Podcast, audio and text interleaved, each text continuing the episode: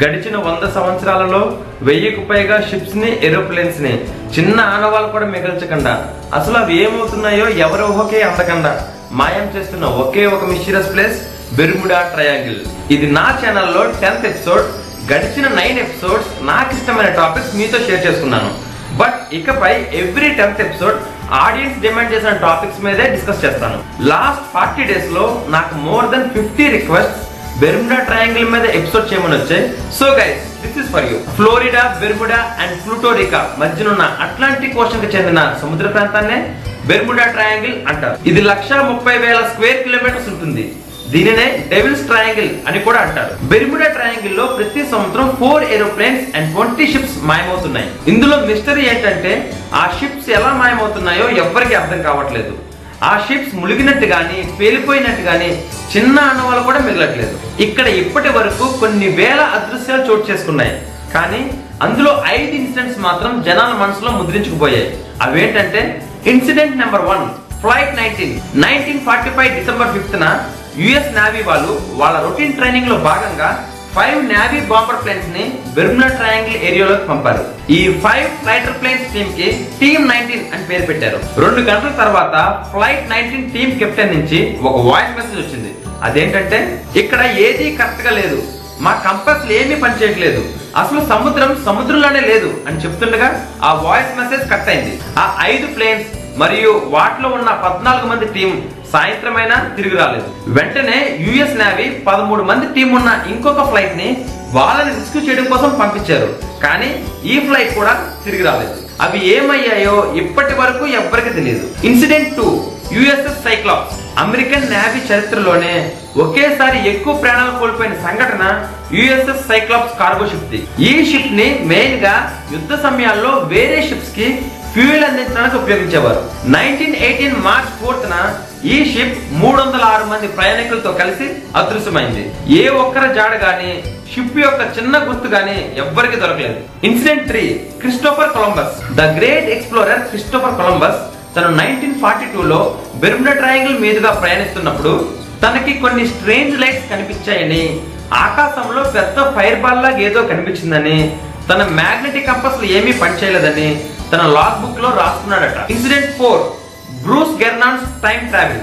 Nineteen seventy December న Bruce గెర్నాన్స్ అనే వ్యక్తి తన పెర్సనల్ ఫ్లైట్లో ఫ్లోరిడా నుంచి బెహామాస్కి బయలుదేరాడు. తన దారిలో సడన్గా ఒక పెద్ద మేఘంలోనికి బ్రూస్ ఫ్లైట్ వెళ్ళింది. ఆ మేఘాన్నే బ్రూస్ ఎలక్ట్రానిక్ ఫాగ్ అన్నాడు. సడన్గా ఒక ఫోటో ఫ్లాష్ లా హై ఇంటెన్సిటీ కంటిన్యూస్ లైట్స్ తనకు కనిపించాయి. తరువాత ఆ ఫ్లైట్ ఆ మేఘం నుంచి బయటకు వచ్చేసింది. ఎదురుగా చూస్తే మియామి బీచ్ కనిపించింది. ఇందులో ఆశ్చర్యం కలిగించే విషయం ఏంటంటే సాధారణంగా ఫ్లోరిడా నుంచి మియామికి ఫ్లైట్లో మనం ఎంత ఫాస్ట్గా వెళ్ళినా డెబ్బై ఐదు నిమిషాలు పడుతుంది. కానీ బ్రూస్ కేవలం నలభై నిమిషాల్లోనే చేరుకున్నాడు. అంటే బ్రూస్ ఇరవై ఎనిమిది నిమిషాలు టైం ట్రావెల్ చేశాడు. ఆదిత్య త్రీ సిక్స్ నైన్ సినిమాలో మన బాలకృష్ణ లాగా అన్నమాట. Incident five. AUTEC US navy nineteen sixty ఫోర్లో అసలు బెర్ముడా ట్రయాంగిల్ మిస్టరీ అనేదే లేదు అని ఒక స్టేట్మెంట్ ఇచ్చింది. కానీ ఫ్లైట్ నైన్టీన్ ఇన్సిడెంట్ జరిగిన తర్వాత ఆటక్ ఏయుటిఈసి అంటే అండర్ వాటర్ అమెరికన్ బేస్ని స్థాపించింది.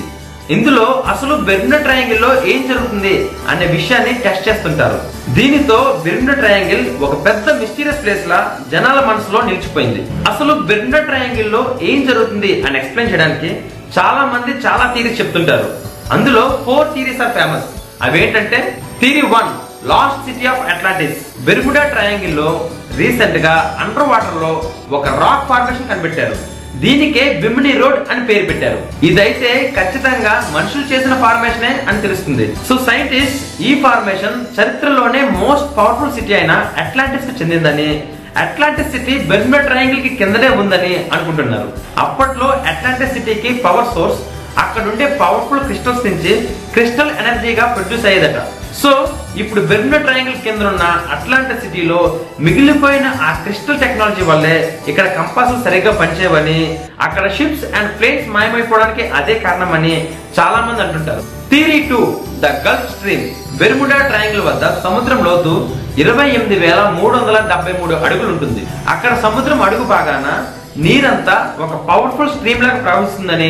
ఏమన్నా షిప్స్ అక్కడ మునిగిపోయినా ఈ ప్రవాహం వలనే అక్కడే మునిగిపోకుండా బెర్ముడా ట్రయాంగిల్కి దూరంగా కొట్టుకుపోయి అక్కడ సముద్ర అడుగు బాగానే ఉండిపోతాయని చాలా మంది చెప్తుంటారు. అందువల్లనే అక్కడ మునిగిపోయిన షిప్స్ యొక్క ఆనవాళ్ళు ఏమీ మిగలట్లేదు అనే థీరీ కూడా ఉంది. Theory three the methane gas bed Bermuda triangle అడుగు భాగాన high volumes of methane gas పెద్ద పెద్ద బుడగల రూపంలో ఉందట. ఆ గ్యాస్ బబుల్స్ ఎంత పెద్దవంటే ఒక్క బబుల్ పగిలి గ్యాస్ పైకి వస్తే పెద్ద పెద్ద షిప్స్ సైతం సముద్రంలో సక్ చేయగలవని అందువలే అక్కడ షిప్స్ మాయమవుతున్నాయని చాలా మంది సైంటిస్ట్ చెప్తున్నారు. ఈ థియరీసే కాకుండా ఇంకా అక్కడ ఒక పెద్ద మాస్టర్ పిరమిడ్ ఉందని దాని నుంచి వచ్చే పవర్ వల్లే ఈ అదృశ్యాలు జరుగుతున్నాయని కొంతమంది చెప్తుంటారు. ఇంకొంతమంది అక్కడ పోర్టల్స్ టు న్యూ డైమెన్షన్స్. అంటే ఈ ప్రపంచం నుంచి వేరొక ప్రపంచానికి వెళ్ళే దారులు అక్కడ ఉన్నాయని చెప్తుంటారు.